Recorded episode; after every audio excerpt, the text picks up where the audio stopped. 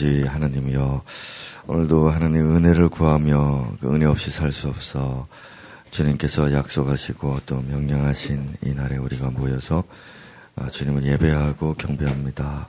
주께서 우리의 삶을 돌보지 않으시면, 우리의 영혼을 주께서 붙잡지 않으시면 우리가 세상과 다를 바 없이 될 것이오니, 주님께서 오늘 이 거룩한 날 예배를 통하여 우리의 찬송과 기도와 간구 또 말씀을 통하여 주께서 우리를 붙잡으시며 우리 영혼을 감동시켜 주시기를 간절히 소망합니다. 우리가 살아가는 이 세상이 어느 때보다도 우리 믿음을 지키기에 어려운 이런 시대이오니, 주님께서 우리의 삶을 돌보시고 우리의 하는 일과 또 우리가 거하는 모든 곳에 주님의 은총을 입혀 주시기를 간절히 소망합니다. 우리가 세상에 사는 동안 사람들에게 구박받고 또 멸시당하지 아니하도록 주의 이름을 위하여 행하시고 주님이 우리를 통하여 영광 받아주시기를 원하오니, 우리가 세상 살아갈 능력과 또 세상에서 얻을 수 있는 것들을 우리가 하나님 앞으로부터 받을 수 있는 그런 복된 삶이 될 수 있게 하여 주시기를 기도합니다. 이 시간에는 무엇보다 우리가 주님을 사모하는 마음으로 앉았사오니, 주께서 우리의 음성을 들려주시고 성령을 통하여 우리 가슴을 울리시고 또 우리에게 새로운 지식과 결단을 또 그 능력을 우리에게 허락하여 주시기를 소망하며 기도드립니다. 예수님 이름으로 기도드렸습니다. 아멘. 자, 오늘은 성경을 읽는 것에 대해서 어, 말씀 나누도록 하겠습니다. 중요한 성경에 관한 두 구절인데요, 디모데후서 삼 장과 히브리서 오 장, 이 두 군데를 읽어보도록 하겠습니다. 디모데후서부터 읽겠습니다. 같이 읽겠습니다. 시작. 그러나 너는 배우고 확실한 일에 거하라. 너는 내가 누구에게서 배운 것을 알며 또 어려서부터 성경을 알았나니, 성경은 능히 너로 하여금 그리스도 예수 안에 있는 믿음으로 말미암아 구원에 이르는 지혜가 있게 하느니라. 모든 성경은 하나님의 감동으로 된 것으로 교훈과 책망과 바르게 함과 의로 교육하기에 유익하니, 이는 하나님의 사람으로 온 전하기 모든 선한 일을 행할 능력을 갖추게 하려 합니다. 아멘. 히브리서도 읽습니다. 시작. 멜기세덱에 관하여는 우리가 할 말이 많으나 너희가 듣는 것이 두남으로 설명하기 어려우니라. 때가 오래되었으므로 너희가 마땅히 선생이 되었을 터인데 너희가 다시 하나님의 말씀의 초보에 대하여 누구에게서 가르침을 받아야 할 처지이니, 단단한 음식은 못 먹고 젖이나 먹어야 할 자가 되었도다. 이는 젖을 먹는 자마다 어린아이니 의의 말씀을 경험하지 못한 자요, 단단한 음식은 장성한 자의 것이니 그들은 지각을 사용함으로 연단을 받아 선악을 분별하는 자들입니다. 아멘. 자, 우리가 성경을 왜 읽어야 할까? 또 읽, 읽는다면 어떻게 읽어야 될까? 자, 바울 사도는 디모데에게 뭐라고 말했느냐? 성경이 너에게 매우 유익하기에, 아, 이 성경이 너를 좋게 하기 때문에 이 성경을 아, 읽어야 된다, 그렇게 말씀하고 있고, 아, 보시는 바와 같이 하나님의 사람을 온전하게 한다라고 하였으니, 이 온전하게 한다는 말은 음, 우리의 삶의, 우리 신앙의 어떤 표준이고 또 우리의 표대가 되죠. 그래서 이 온전한 사람을 만들어주는 데 있어서 성경이 도움이 되고, 그리고 여기 보시면은 능력을 준다라고 되어 있습니다. 희한하게도 성경을 가까이 하고 배우면, 아, 성경을 읽으면 이런 능력을 받게 된다라고 했으니, 자, 우리가 어떻게 이, 이만큼 이 유익한 성경을 우리가 읽지 않겠느냐. 음, 성경을 멀리할 수가 있겠느냐? 예, 성경을 가까이 해야 되겠구나. 자, 또 보니까 여기 보시면은 교육하기에 좋다라고 되어 있습니다. 어, 교육을 해야죠. 우리가 히브리서도 봤다시피 너희가 때가 되면 성경에 관해서는 선생이 되어야 한다라고 그렇게 말씀했잖아요. 자, 우리가 교사도 교사지만 우리 부모님들도 그렇고 우리 아이들에게 성경을 가르쳐 줄 수 있어야 되는데 어, 그러려면은 예, 성경을 자기가 잘 배워야 되겠다 이겁니다. 읽어야죠. 자, 부모가 자녀에게 성경을 가르칠 수 없다. 그리고 능력이 없다. 그런다면 이것은 참으로 이 하나님 백성들의 아, 전통에 벗어나는 일이다 이겁니다. 그런 일이 없단 말입니다. 하나님의 백성들은 항상 부모가 자녀들을 성경을 가르치고 하나님을 가르쳐줬다는 거예요. 그게 없다면 뭔가 이게 심각한 문제가 아닐 수 없죠. 그러므로 우리 신앙이 오래된 자들은 마땅히 어른, 장성한 자가 되어야 하고 우리 어린 자들을 가르칠 수 있어야 된다. 자, 가르칠 수 있는 수준이 돼야 이 교육을 시켜주죠. 교육을 해준단 말입니다. 그래서 다시 정리하자면 성경을 읽고 성경을 배우면은 나에게 유익하고 또 나의 사람들에게 유익하구나. 내가 가르쳐주는 많은 사람들에게 많은 능력을 주고 사람을 변화시키고 온전하게 만들어 갈 수 있구나. 자, 이렇게 우리가 생각해 볼 수 있겠습니다. 자, 다시 보면은 일 절부터 보시면은 너는 배우고 확신한 일에 거하라. 세, 세 가지입니다. 배우고 확신한 일에 거하라죠. 자, 배우는 것입니다. 성경은 본인이 터득할 수도 있지만 성경은 누구에게서든지 그걸 배워야 되는 것이에요.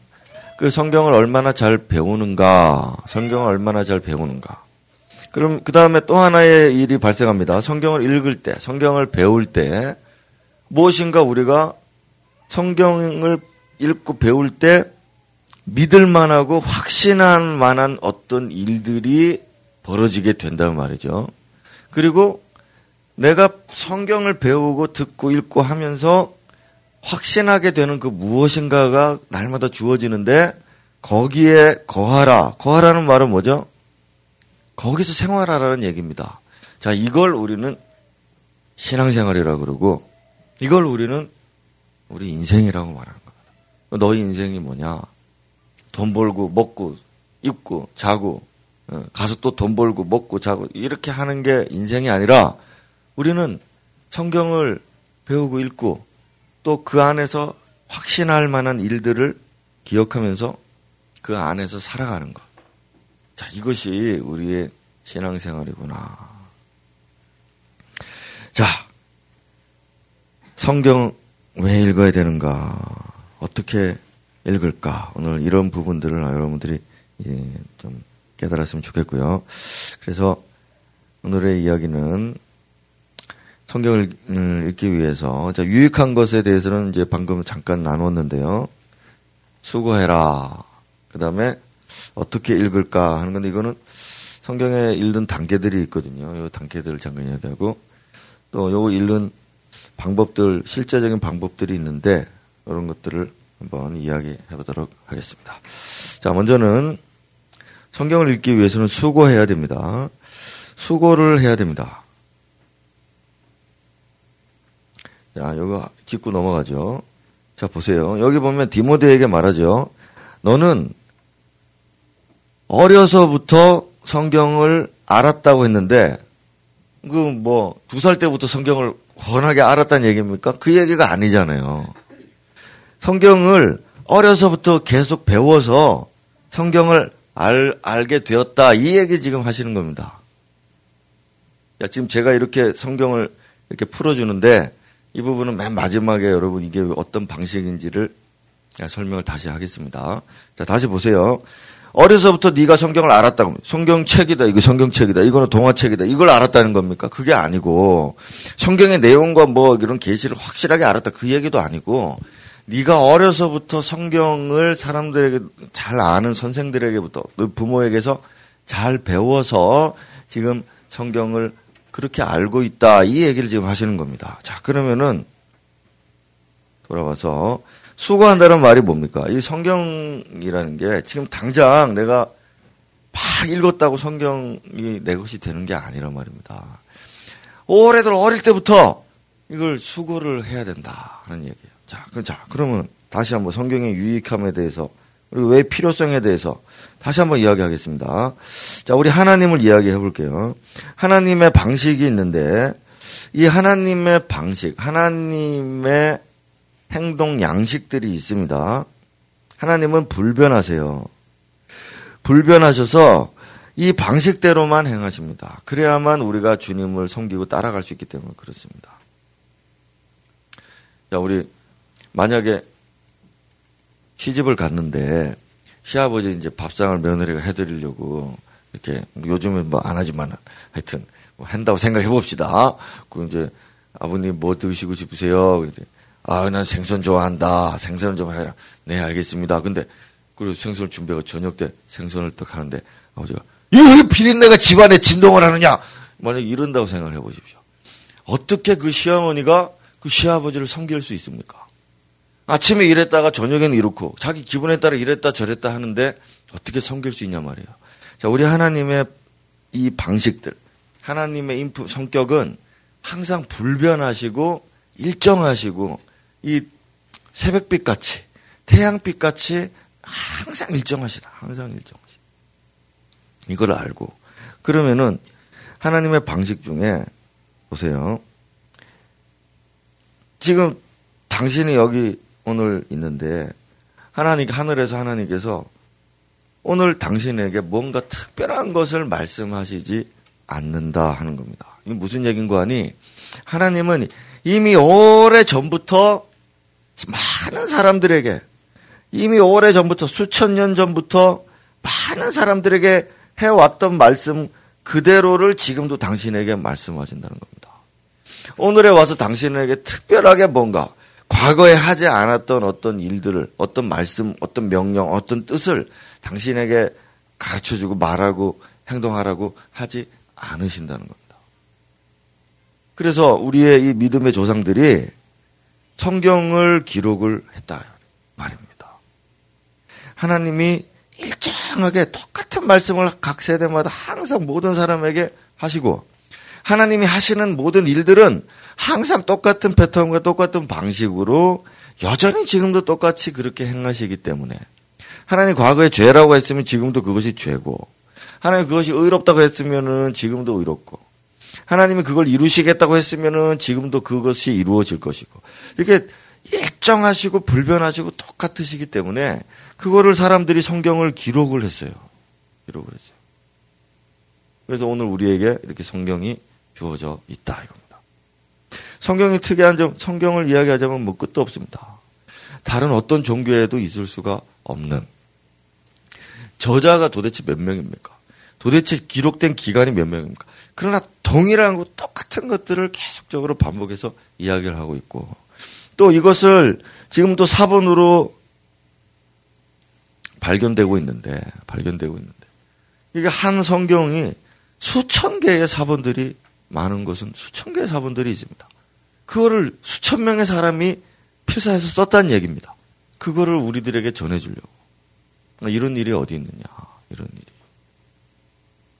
지금도 계속 발견되고 있는 중이고 사본은 지금도 계속 연구되고 있는 중이고 아마 수백 년이 지나도 다 연구를 못할 겁니다. 왜냐하면은 그만큼 이 성경을 전래해오는 과정이 너무도 드라마틱하다. 자, 그래서 오늘 전혀 다른 일을 우리에게 행하지 않으시기에 우리는 이미 하나님이 어떻게 말씀하셨고 어떻게 행동하시고 사람들에게는 무엇을 원하시고 요구하시는지 어떻게 하는 것이 하나님을 섬기는 것인지 그 모든 것들이 이미 다 성경에 나와 있기 때문에 그 성경을 읽어야만 하는 것이고 자, 이 성경을 읽는 데는 이 수고가 필요하다. 자, 당신이 지금 이미 이미 하신 말씀 이미 하신 말씀에 대해서 나는 모르겠다. 모르고 있다. 그런다면 지금 당신 지금 당신의 인생이 하나님의 뜻과는 이게 차단이 되어 있을 가능성이 매우 큽니다. 매우. 당신은 지금 사막에서 길을 잃어버린 양처럼 자기가 온갖 경험과 온갖 두려움 속에서 삶을 아마 헤쳐나가고 있을 것이에요. 어디로 가야 되는 건지도 모르고 지금 제대로 가고 있는 건지도 모르고 하나님이 뭘 원하시는지 어떤 뜻이 있는지 나에게 어떻게 행하고 계시는지도 전혀 모른 채 막막하게 교회는 다니고 있지만 응. 교회는 다니고 있지만 이게 막막하게 살 수 있다. 살 수 있다. 그래서 우리의 유익을 위해서 우리가 노력을 하면서 성경을 배워야 됩니다. 자, 우리 아까도 디모데에게 말한 것처럼 우리 젊은이들, 우리 젊습니까? 음, 이 교회가 이만큼 늙었단 말입니다. 네? 이런 사람도 젊다. 시골에 가면 일흔 살이 막내입니다. 네? 막내야, 그럼 네 이런다고. 우리 교회도 얘들이 지금 젊다는 겁니다. 지금 어, 얘들이 젊. 좋습니다. 막 젊습니다. 네. 성경은 어려서부터 배우고 우리 젊은 사람들에게 이야기하겠습니다. 지금부터, 지금부터 꾸준한 노력을 들여서 성경을 가까이 하셔야 돼요. 성경을 읽고, 성경을 배우고, 이렇게 가까이 하셔야 됩니다. 자, 우리 젊은이들. 우리 젊은이들이 그렇게 성경을 가까이 하면 여러분들도 이제 장년이 오고 노년이 올 것입니다. 그럴 때 되면 당신들이 젊은이들을 다시 가르칠 수 있을 겁니다. 아, 목사님, 그때 돼도 목사님이 있으니까 목사님, 아, 아닙니다. 지금 우리 새파란 목사들이 많잖아요. 저도 뭐 새파란가 모르겠지만, 성경을 몰라요. 성경은 그렇게 알 수 있는 게 아닙니다. 성경은 신학교 가서 삼 년 공부했다고 해서 성경을 나름대로 사람들에게 전하고 설교를 할 수 있다? 그렇지 않습니다. 성경은 아주 어려서부터 관심을 가지고 읽었고 배웠던 사람이 그 연조를 이길 수가 없어요. 자, 우리 젊은이들 지금부터 성경을 가까이 하고 성경을 배우면서 성경을 연구하면서 그렇게 살아간다면 장년이 되었을 때 여러분들이 잘 가르치 잘 가르칠 수 있을 겁니다.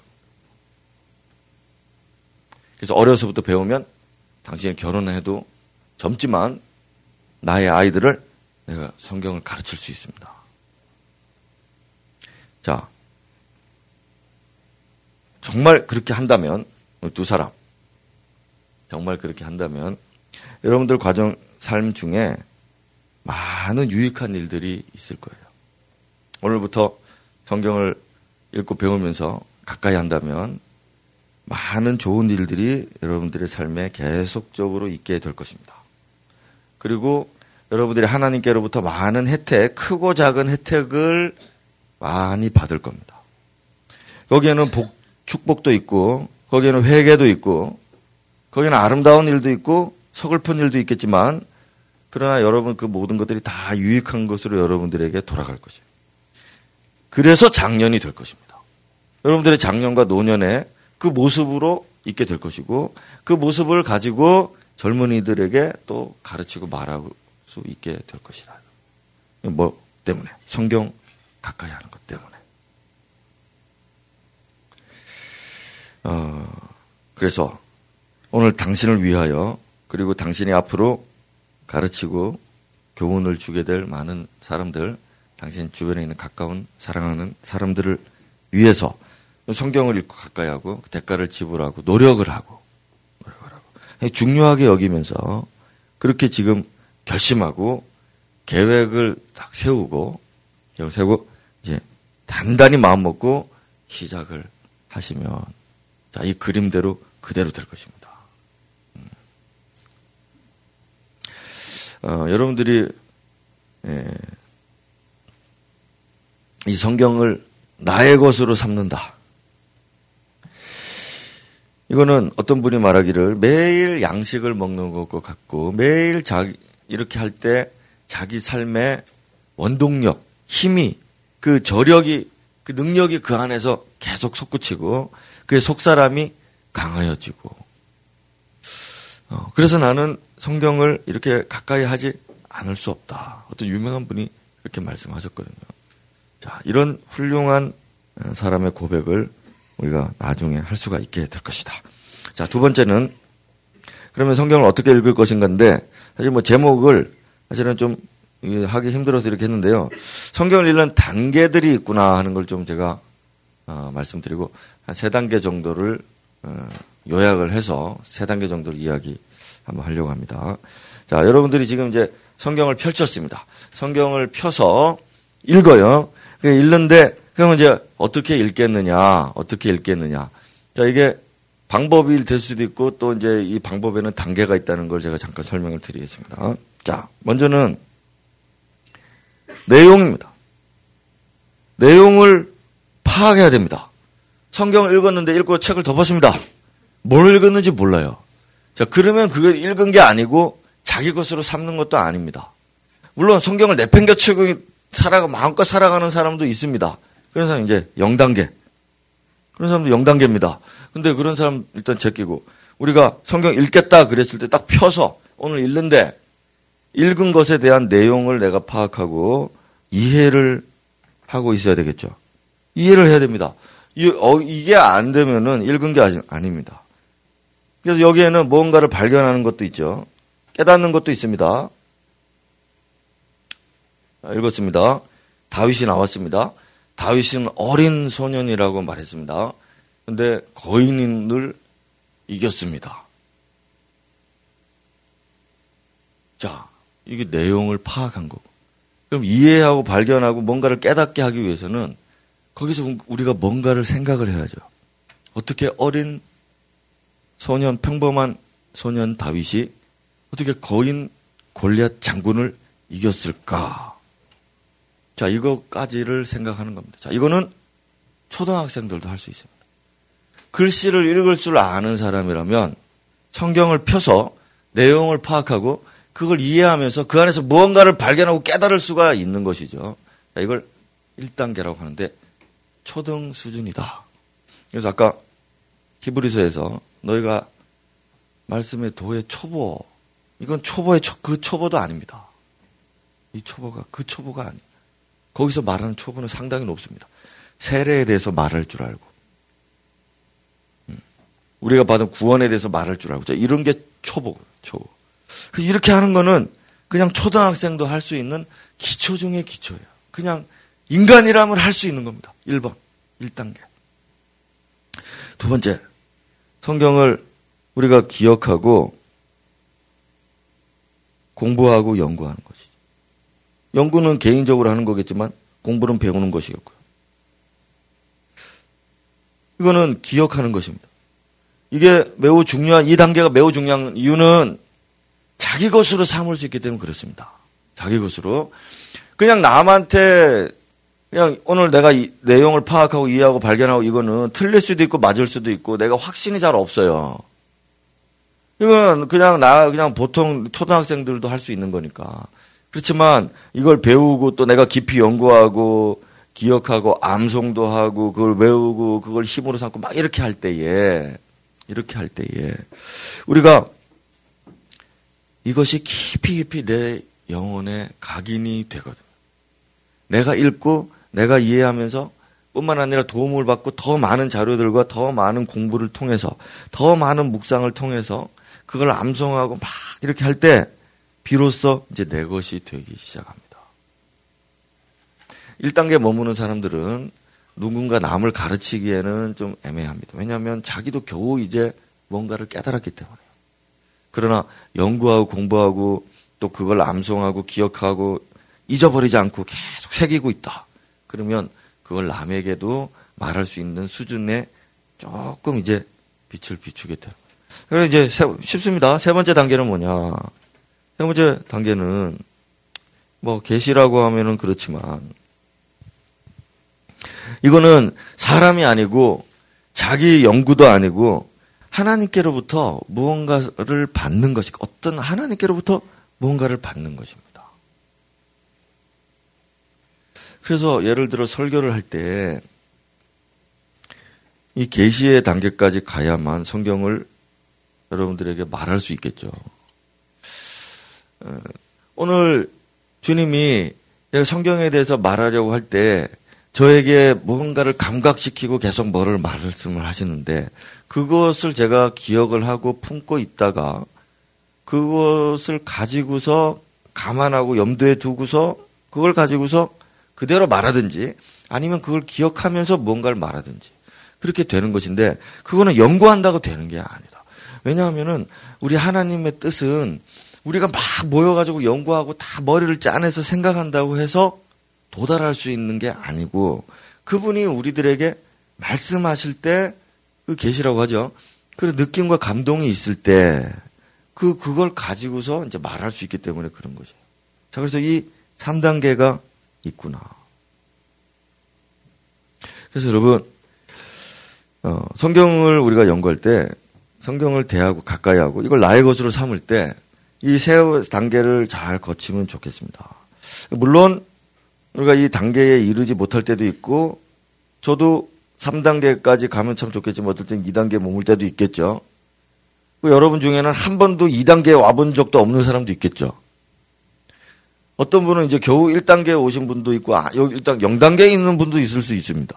자, 그래서 저는 이걸 가지고서 여러분들이 지금 막 상당히 높은 사람이고 그 사람은 되게 낮은 사람이다 이렇게 말하려는 게 아니고 성경 자체만 두고서 지금 말하는 것입니다.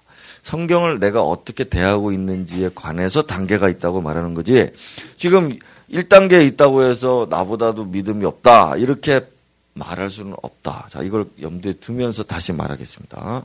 그래서 이거는 여러분들의 어떤 신앙의 수준을 말하는 게 아니라 그 상당히 그럴 가능성도 있지만 있지만 그것이 아니라 성경 자체에 지금 여러분들이 성경을 정말 가까이 하고 싶다면 이런 단계가 있구나 하면서 그 단계에 더 도달하도록 노력을 해봐야 한다 말이죠.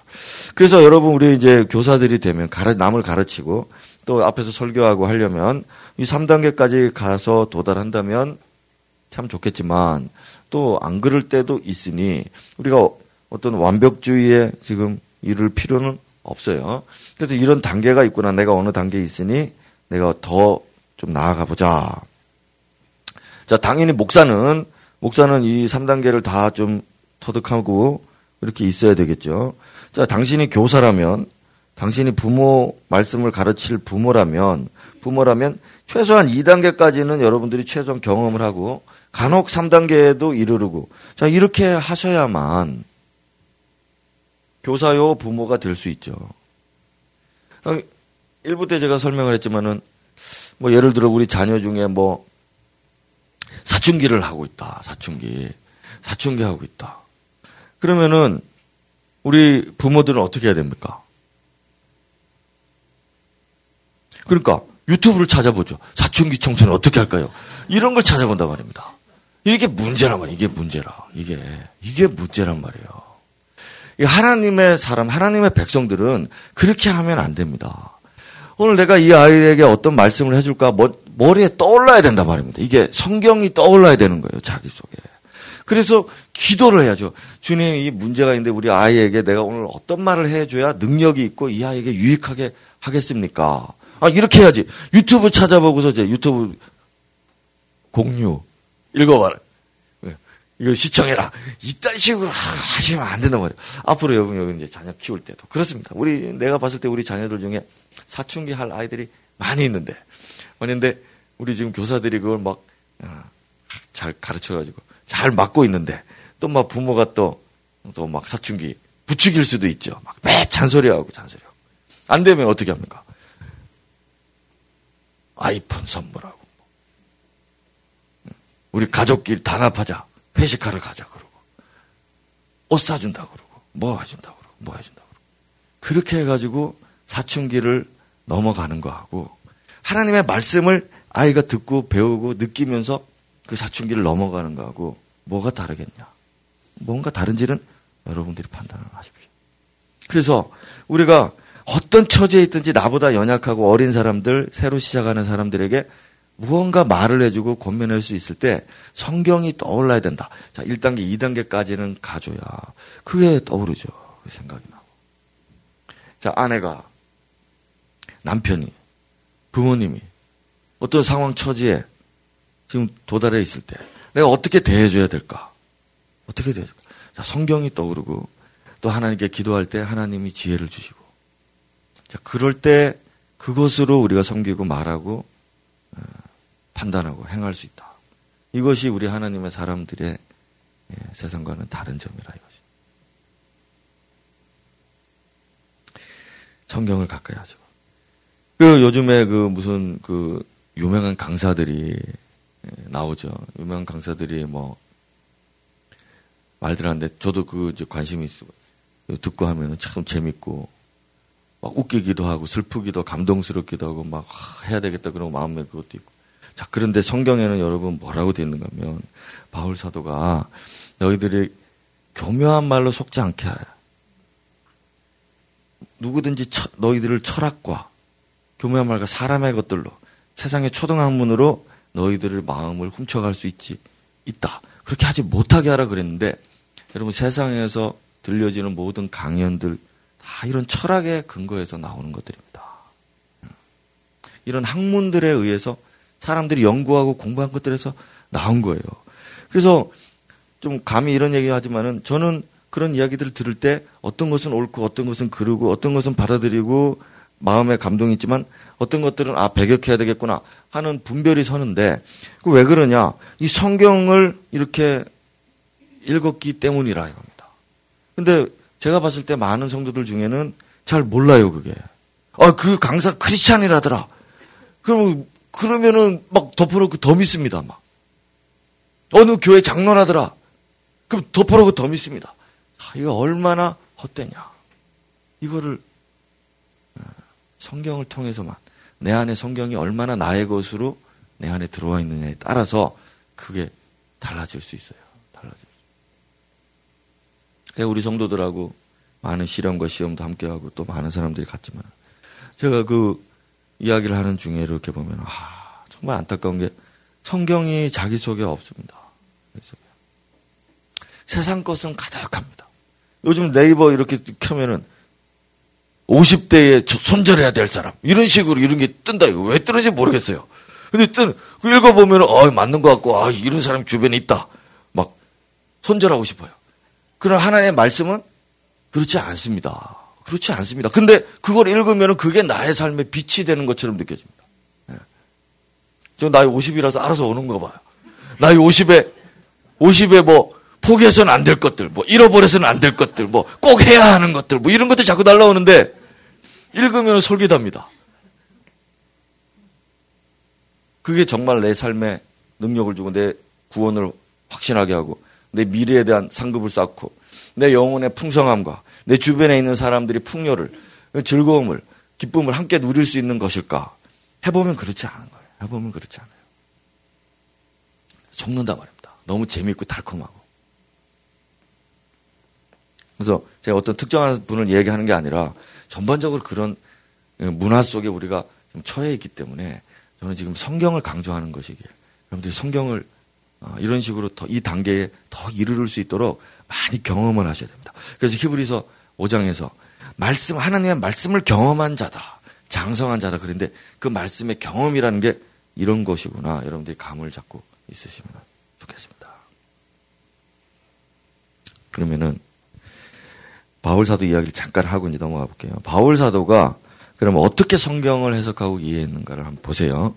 여기 보면은 창세기 십이 장에 십삼 장 또 십칠 장 이십이 장 이런 데 보면은 십이 장에 보면은 이런 말이 있죠. 아브라함아 내가 너를 어, 지명했다. 너는 내가 택, 어, 내가 명하는 곳으로 가라. 너로 인하여 만민이 복을 받게 하겠다. 온 세계가 온 열방이 너를 너로 인해서 복을 받게 하겠다. 이런 말씀을 하셨는데 십삼 장, 십칠 장, 이십이 장 이런 데 가보면은 너와 너의 자손이라고 말씀하십니다.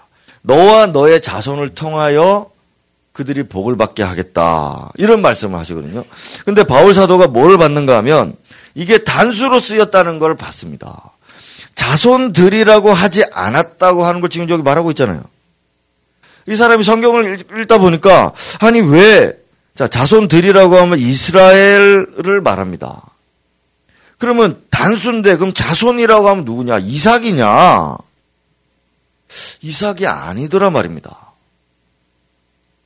그러면 야곱이라고 야, 야곱은 아니냐. 뭔가 이상하게 꼬이잖아요. 그럼 이 단순히 자손이라고 하면 이삭도 아니고 야곱도 아니면은 그럼 누구냐 말입니다. 다, 이, 이스라엘 전체 백성들을 말하는 건 아니다 말입니다. 그게 누구냐? 계시를 받았던 겁니다. 그리스도였구나, 그게. 이 깨닫게 됐단 말입니다. 자, 이렇게 말씀을 경험한다고 그러죠. 만약에 이거 말씀을 경험을 못했다 그러면은 요 갈라디아서 말씀 뭔가 하면 너희가 이스라엘에게 종속된 사람들이 될 것이다. 이스라엘 율법에 할례에 그들의 전통에 너희들이 속박을 당하고 거기에서 구원이 있는 줄 알고 너와 너의 자손들 아브라함과 아브라함 자손들에게 복을 받는다 했으니 거기에 종속될 건데 갈라디아 사람들아 어리석다 너희들은. 성경은 그게 아니다. 이렇게 말한 이유는 뭐냐? 단수로 말씀하고 너희가 종속돼야 될 사람은 이스라엘 나라가 아니라 오직 그리스도다. 자, 이게 왜 나오느냐? 이 갈라디아서가 왜 쓰여 있느냐? 이 성경을 이 사람이 이렇게 읽고 계시를 받았기 때문에 이런 확신을 가지고 말하는 겁니다. 자, 여러분 우리 삶에 이런 것보다 다 찬잖아요. 우리 삶에 일어난 일들은 내가 성경을 이해하고 깨닫고 나의 것으로 삼으면 그런 하찮은 일들은 성경 안에서 다 해결할 수 있다 이겁니다. 있다. 능력이시라 이겁니다. 내 삶의 기준이고. 네. 자 넘어갈게요. 자, 두 번째는 어떻게 그런 아, 마지막으로 이제 세 번째는 어떻게 시작할 건데 사실 이게 어떻게 읽을까입니다. 어떻게 읽을까? 그럼 이 실제적인 방법을 한번 성경의 실제. 자, 여러분들이 이제 시작을 해야 되는데 시작하기 전에 이제 마음가짐이 중요한데 지금 이야기, 제가 막 이야기하니까 벌써 마음에 압박감이 있는 분들이 있습니다. 아 이제 성경 성경 아, 어떻게 지금 읽으라고 지금 목사님이 지금 이제 큰 아 부담스럽다 막 이렇게 생각 막 그리고 막 단계가 있다고 그러고 막 이렇게 해야 되는데 막 주눅이 들고 아, 주눅이 들고 있어요. 자 보세요. 우리가 어떤 이상이 높아요. 이상이 높아요. 자 너의 너 장래에 뭐가 되려? 대통령. 뭐 이런 식으로 해버리면 이제 이 초등학생이 지금 대통령 될 중간에 어떻게 하겠습니까? 음, 포기한다, 포기한다. 중도 포기, 중도 포기. 우리의 이상이 너무 높기 때문에, 이상이 높기 때문에. 근데 이상이 높은 거는 문제가 되질 않아요. 이거는 괜찮은데 뭐가 문제인가면 이상이 너무 높은데 나의 현실이 너무 멀어서 가다가 포기하니까 문제란 말입니다. 그럼 어떻게 시작해야 될까? 어떻게 시, 시작해야 될까? 요즘 유행어가 있다고 그러더라고요. 일부 시간에 물어보니까 우리 전도사님은 그러던데. 중요한 것은 꺾이지 않는 마음입니다. 꺾이지 않는 마음이에요. 꺾이지 않는 마음입니다. 어떻게 시작할 거예요, 목사님? 아, 중요한 것은 꺾이지 않는 마음입니다. 이게 무슨 얘기냐? 네가 높은 이상을 가지고 있다. 성경을 네가 성경을 알고 이해하고 너의 것을 삼고 그렇게 해서 너의 인생을 보내는 것이다. 많은 노력을 하고 많은 계획을 해가지고 그 수고를 많이 하지만 너는 많은 것을 얻게 될 것이다. 그리고 너는 많은 사람들을 이제 성경을 가르치고 유, 유익하게 할 것이다. 자, 이 이상이 매우 높습니다. 하나님의 사람으로 온전케 하고. 이상이 아주 높습니다. 그런데 이상이 높지만 중요한 것은 시작하는 여러분들에게 꺾이지 않는 마음이에요. 한 걸음씩 그냥 가다 보면 어느 순간 거기에 와 있습니다. 그래서 이거를 평생 해야 하는 거구나. 중요한 건 뭐냐? 중요한 게 뭐냐고? 그래서 꺾이지 않는 겁니다. 평생 해야 될 것이기 때문에 중요한 것은 꺾이지 않는 마음입니다. 오늘 내가 이거 한 걸음, 이 한 걸음을 이제 걷겠다. 자, 이 마음부터 시작하고 그러면 시작을 할게요. 먼저는 어떻게 시작하자? 첫 번째는 결정을 해야 되는데 얼마나 자, 얼마나 읽을 것이냐, 얼마나 시간을 쓸 것이냐. 그래서 여러분들은 정한 장소와 정한 시간을 정해야 됩니다. 정한 분량, 자, 얼마나. 그러나 중요한 것은 꺾이지 않은 마음이에요. 이걸 평생 할 수 있는 분량을 오늘 정하셔야만 합니다. 정하셔야만 합니다. 자, 우리 목자들, 우리 교사들, 부모들, 아이들에게 성경을 읽히는데 꾸준하게, 성실하게, 평생 읽도록 그 지침을 줘야 돼요. 가르쳐야 됩니다. 그리고 아이를 앉혀놓고 오늘 성경을 얼마나 읽을까? 너 평생 성경을 읽어야 되는데 성경을 하루에 얼마나 읽을래? 그럼 아이가 뭐라고 하겠습니까? 백 장이요. 이런단 말입니다. 그러면은 아, 아들아, 중요한 건 지금 분량이 아니다. 중요한 건 어, 꺾이지 않는 겁니다. 평생 해야 된다. 평생 너 백 장씩 읽을 수 있겠냐? 그럼 애가 아니요, 이럴 거라고. 그러면 이제 정하는 것이죠. 정하는 것이죠. 새가족도 있습니다. 새가족, 목자들이. 새가족, 우리 목장에 오고. 성경을 얼마나 읽으시겠습니까? 체크를 해보시고. 예수를 믿은 지 얼마나 됐습니까? 예수 믿은 지 얼마나 됐습니까? 아, 일 년이 됐습니다. 어, 그러면 성경 일독 하셨겠네요? 이렇게, 이게 정상이라 이겁니다. 근데, 아, 일독 못했습니다. 아, 그럼 얼마나 하셨습니까? 신약 한번 읽었습니다. 아, 잘하셨습니다. 자, 이런, 이런 대화가 오고 가야죠. 시, 교회 나온 지 일 년 됐습니까? 성경 얼마나 읽으셨나요? 한 번도 안 읽었는데요? 아, 문제가 있구나. 문제가 있구나. 이렇게. 중요하단 말입니다. 중요하다고. 왜냐하면 지금부터 꾸준하게 해도 언제 도달할지 모르는데, 지금, 지금부터 왜 안 했을까? 그래서 우리의 신앙의 연조는, 신앙의 연수는 우리 성경에 연, 읽은 독수하고 이게 비례를 이루어야 됩니다. 균형을 이루고 있어야 돼요. 십 년 믿었으면 십 년의 분량이, 이십 년을 믿었으면 그 두 배의 분량을 성경을 읽었어야 됐단 말입니다. 그, 그거를 꺾이지 않게 매일 매일 매일 조금씩 조금이라도 했기 때문에 그 도달하는 거죠. 근데 막 어떨 땐 이만큼 읽고 어떨 땐 안 읽고 이렇게 안 돼요. 이렇게 해서는 안 돼요. 그래서 성경을 교회를 오래 다닌 거하고 성경을 많이 읽은 거하고 이게 다르면 안 된다. 달라지면 안 되고 터무니없이 터무니없이 십 년 다녔는데 성경을 아직 일독도 안 했다. 자, 이렇게 터무니없는 신앙생활 뭔가 크게 잘못됐다 이겁니다. 그래서 일도록 해요. 교회 다닌 지 얼마나 됐지? 일 년 됐어요. 네. 성경 얼마나 읽었어요? 자, 이렇게 오라고. 이렇게 오라고. 이 상당히 당황하겠죠? 당황해도 상관없습니다. 그 영혼과 또 그 영혼들 주변에 있는 많은 사람들을 위해서 그 유익을 위해서 물어보고 가르쳐주고 해보고 어, 도움을 주고 안 된다 그러면 어렵다 그러면 도움을 주고 네. 그렇게 하시라. 그래서 일 년에 일독 하면 참 좋습니다. 그렇지만 일 년에 일독 하려면 어느 정도 해야 되는가 하면 하루에 빠지지 않고 세 장에서 다섯 장 정도를 읽어야 됩니다.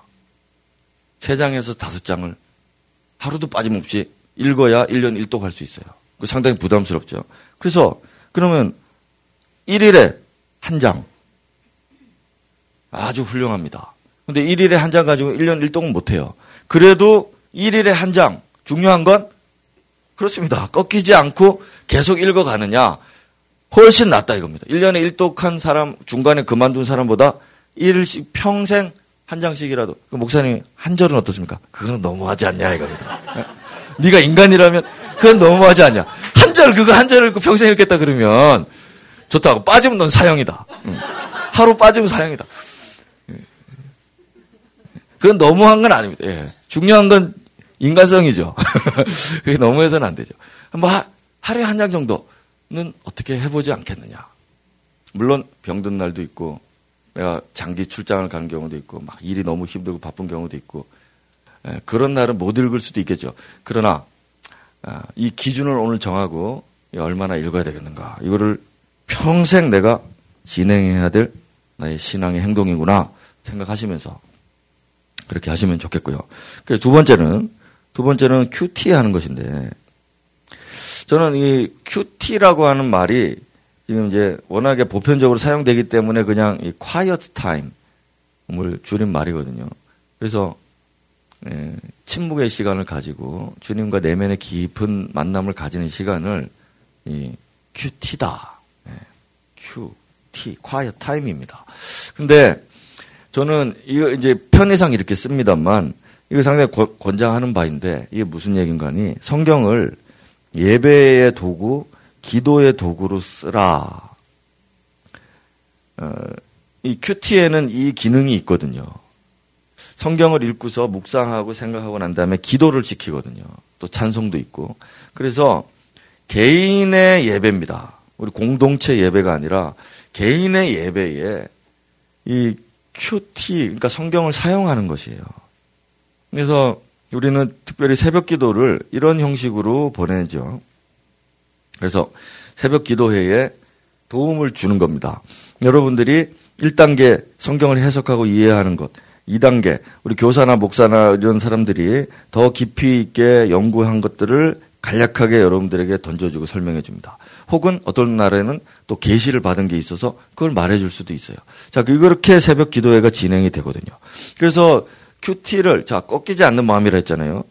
그래서 매 예배 때마다 와서 안 빠지고 새벽 기도를 참여하느냐, 예, 매우 좋습니다. 어, 그렇지만 또 참여하지 못할 때에는 어쨌든지 그 파일을 다시 듣고 이 개인 예배를 여러분들이 드릴 수 있도록 해야 돼요. 성경을 이용해서 기도를 하고 예배를 드릴 수 있도록 해야 됩니다. 자, 이렇게 읽기 시작을 해야지 성경이 나의 것이 될 수 있습니다. 우리가 성경을 공부하고 연구하는 것은 그냥 공부하는 걸로 끝나버릴 수가 있거든요. 이거를 실제적으로 내가 사용을 해야 되는데 사용을 하지 않고 공부만 한단 말입니다. 그렇게 되면은 내가 재미가 없잖아요. 재미가. 사용하지 못할 것 같으면은 왜 배웁니까? 우리 고등학교 다닐 때 미분, 적분 싫어했잖아. 왜 싫어해? 사용할 데가 없는데 뭐 사용할 데가. 그러니까 그렇게 하면 안 되고 이걸 내가 지금 사용해야 되니까 이 큐티하는 이런 습관들, 새벽 기도를 온다든지 이렇게 하는 걸 여러분들이 지금 시작을 하셔야 된다. 네. 시작하셔야 돼요. 매우 중요합니다. 매일매일. 그 다음에 세 번째가 이제 마지막인데 기록입니다. 기록. 어, 여러분들이 성경을 오늘 펴서 읽고 큐티를 하고 할 때 당신이 무언가 알게 된 게 있고 혹은 무언가 되게 깊은 감동을 받은 게 있고 뭔가 하나님께로부터 어떠한 교제를 느낌을 받은 것들이 있을 때 그것을 기록을 하는 것입니다. 기록을. 기록을 꼭 해놓으세요. 성경에 기록을 하면 제일 좋은데 그 성경이 쓰려고 하는 게 너무 작잖아요, 그게. 그래서 그러면 다른 노트를 하든지. 저는 전자성경을 사용하니까 메모 기능이 있어가지고 바로 거기다 기록을 합니다. 기록하세요. 감동이 받은 걸 있으면은 기록하셔야 됩니다. 오늘 이, 이천이십사 년 삼월 네? 며칠입니까? 삼 일 오늘 주님께서 나에게 성경을 읽으라고 말씀하세요. 중요한 건 꺾이지 않는 마음. 이렇게 써놓는 겁니다. 써놓으면은 내가 나중에 내년이나 후년이나 십 년이나 그 후에 다시 봤을 때, 어, 내가 이천이 년 삼월 삼일에 주권, 이게 뭐지? 이거, 자, 이게 기억이 안 날 것 같습니까? 기억이 난다 말이에요. 기억이 난다. 이 나의 것이 됐다 말입니다. 나의 것이. 기록을 하세요. 그래서 제대로면 길게 쓰면 좋지만 여러분들이 어쨌든 길게는 못 쓰니까 어떻게 방법을 여러분들이 각자의 나름의 방식대로 하세요. 그 예전에 제가 성경을 몇 권이나 저는 어릴 때부터 성경을 몇 권이나 이렇게 막 메모하고 썼습니다. 제가 보니까 우리 엄마가 그걸 이렇게 쓰더라고요. 엄마가 막 한칠 막, 막 여러분 성경 여러분의 성경이 깨끗하냐? 그러면 여러분들의 이것도 깨끗하다. 무슨 얘기냐? 깨끗한 건 목사님 좋은 거 아닙니까? 든 게 없다 말이야. 든 게 없. 성경이 더러울수록 여러분 안에 성경 말씀은 들어와 있습니다. 그래서 쓰고, 그 제가 어릴 때부터 메모하는 걸 이제 배워가지고, 나 저도 메모를 많이 했습니다. 막 이제 점점 크다 보니까 묵상할 게 많아가지고 막 적는데 이게 지금 막 쓸 데가 없어가지고 종이를 달아 붙여가지고 막 하는데, 막 하는데 이것도 막 글씨 작은 거 써야 되잖아요. 작게 써야 됩니다. 성경책이 뭐 얼마나 큽니까? 작게 써야 되니까 제가 얇은 펜을 구했습니다. 얇은 펜. 세계에서 제일 얇은 펜. 일본에서 만들더라고요. 그래서 백화점에 가가지고 그걸 샀습니다. 구했더니 거기 있다 그러길래. 가지고 얇은 글씨로 이렇게 쓰고. 그 다음에 이게 나중에 보니까 이게 얇은 글씨로 이제 성경 몇 권 쓰니까 이제 이거 지워야 어떨 때는 생각한 게 잘못됐을 수도 있잖아요. 목사님이 다르게 얘기, 아, 틀렸다 내가. 그래, 잘못됐다. 그거 지워야 되는데 안 지워져. 그래가지고 샤프를 사야 되겠다. 세계에서 제일 얇은 샤프를 샀습니다. 일본에 백화점에 있습니다. 그리고 그거 사가지고 지우면서 또 썼습니다.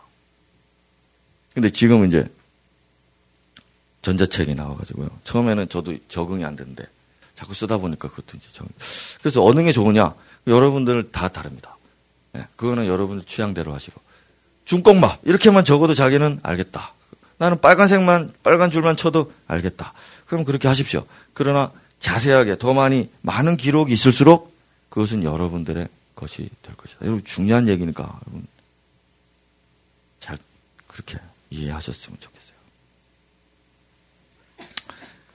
그리고 전자책은 또 검색 기능도 있고 언제든지 핸드폰에 들고 다닐 수도 있고 이래가지고 하여튼 권하는 거지만 하여튼 개인의 취향입니다. 개인의 취향. 중요한 건 매일 하는 꺾이지 않는 말 매일 하는 겁니다. 그리고 기록에는요 필사라는 이제 마지막입니다. 필사라는 게 있습니다. 필사 내가 손으로 쓴다는 얘긴데요. 제가 말하는 필사는 옆에 있는 거 보고서 이렇게 베껴 쓴다는 게 아닙니다. 그거는 이천 년 전에 활자가 발견 발명되기 전에 이렇게 사람들이 필사를 해가지고 이렇게 사본을 남겼습니다. 우리는 지금 제 생각입니다. 이것도 은혜가 있겠지만 진정한 필사는 오늘 내가 읽고 이것을 나의 말로 쓸 줄 아느냐. 오늘 내가 이해하고 내가 파악하고 내가 감동받은 구절로 다시 문장을 재창조해서 쓰는 것입니다. 이거는 남한테 보여주는 게 아니고 그냥 내가 나, 내가 가지고 있는 겁니다. 나를 위해서 쓰는 것이고 또 우리 초등학생 아들이 딸이 뭐 이렇게 물어보면 물어보면 성경이 이게 무슨 뜻이냐 물어보면 말해줄 수 있으면 참 좋죠. 근데 요거 보여주면 되죠. 요거 보여주면 내 말로 썼기 때문에 내 아들이 내 딸이 보고서 읽을 때 이해가 되고 그러면은 이게 지금 필사가 잘 된 겁니다. 충분히 이해할 수 있게.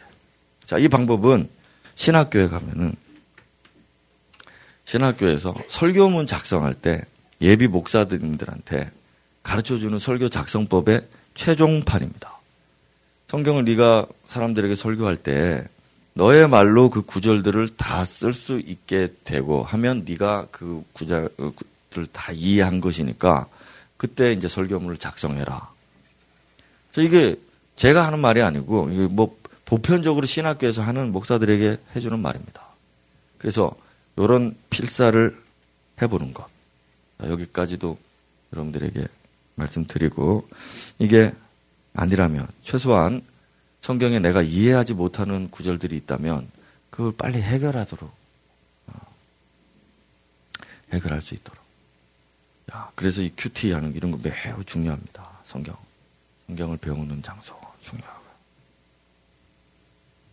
자, 이제 말씀 마치겠습니다. 성경을 더 깊이 자기의 것으로 이렇게 삼고자 하는 사람들에게 참 도움을 주고 싶어요.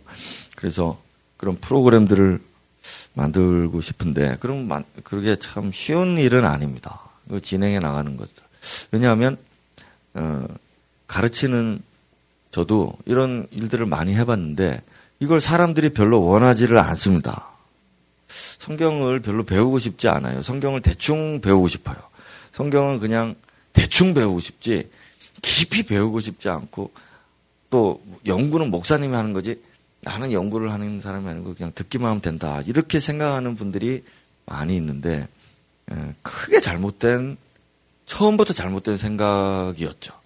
그런 것들이 한국 교회도 지금 가득하죠. 가득하죠.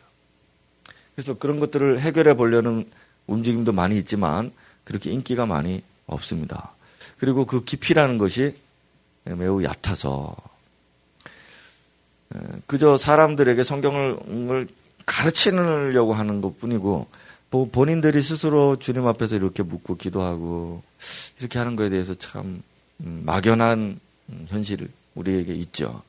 그래서 어쨌든 간에 제가 말하려고 하는 것은 여러분들이 열정을 가진다면 목사나 또 우리 교회는 언제든지 그런 프로그램들을 만들고 또 진행시켜 나가는데 어려움이 없을 겁니다. 근데 중요한 건 꺾이지 않는 마음이어서 좀 하다가 맙니다. 좀 하다가 포기하고 그렇게 중요하게 안 여기고 화풀어버리고 막 하면서 막 숙제 안 하고 막 이런 식으로 하기 때문에 음, 중도에 포기하는 경우가 많이 있죠. 자, 어쨌든 에, 교회가 어쨌든 성경 성경 서로 어, 나누고 가르치고 말하고 배우고 또 가르치고 배우고 그렇게 하는 분위기들 여러분 우리가 계속 이어갔으면 좋겠고요. 항상 여러분들이 특별한 일을 빼고서는 항상 성경을 손에 들고 붙들고 있어야 할 것이며 또 새가족들이나 또 우리 어린 아이들을 가르칠 수 있을 만큼의 충분히 가르칠 수 있을 만큼의 그런 수준에 여러분들이 도달하시는 목표 꼭 가지시고 그것이 바로 당신을 위한 가장 유익한 일이고 또 당신의 사랑하는 사람들을 위해 가장 좋은 일이라는 것을 여러분들이 기억을 하시길 부탁드리고 네, 말씀 마치도록 하겠습니다. 우리 같이 한번 기도하겠습니다. 오늘 성찬식이 있어서 바로 같이 기도하겠습니다. 오늘 내가 성경이 얼마나 나에게 유익하고 얼마나 필요한 것인지를 알고 있었느냐. 모르고 있었다면 오늘 주님 내가 이 성경을 평생토록 내가 가까이 하는 수고를 마다하지 않겠습니다. 오늘 내가 성경을 읽다가 주님께로부터 오는 복이 이런 복이 있구나. 이런 복이 약속되어 있는데 왜 나는 몰랐을까. 이런 일 없기를. 이런 것들이 하나님이 싫어하는 죄인데 왜 내가 몰랐을까. 이런 일이 없길. 자녀들은 이렇게 키워야 되는데 내가 몰랐구나. 자, 이런 일이 없길. 세상에 나가서 성공할 수 있는데 세상에 나가서 여러 가지 원하는 것들을 가질 수도 있는데 내가 그 방법을 몰랐구나. 자, 이런 일이 없도록 모든 것이 다 성경에서 주님이 이미 말씀하셨고 또 이미 하나님의 사람들에게 이루셨는데 주님 오늘 내가 그런 일이 없기를 바랍니다.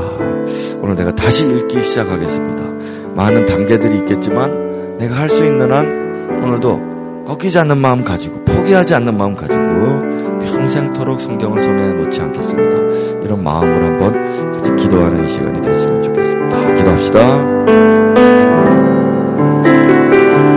주여 오늘도 성경을 읽기 위하여 우리의 마음을 다잡고 다시 한번 성경이 나에게 줄 유익을 기대하고 성경을 주신 이유를 오늘 다시 살피고 다시 한번 주님 앞에 나의 마음을 드립니다.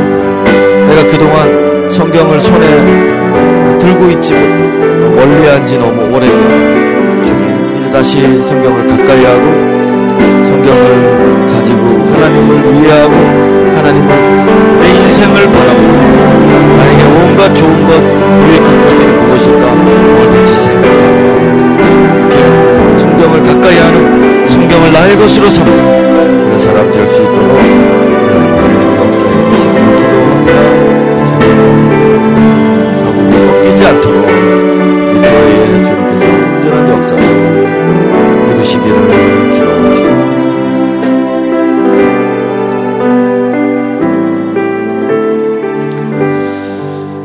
주님, 주님께서 매 주일마다 너희들이 내 이름으로 모여서 나를 기념하고 내가 너희들을 사랑하고 구원하였던 것을 기억하라고 성찬의 예식을 명하셨습니다.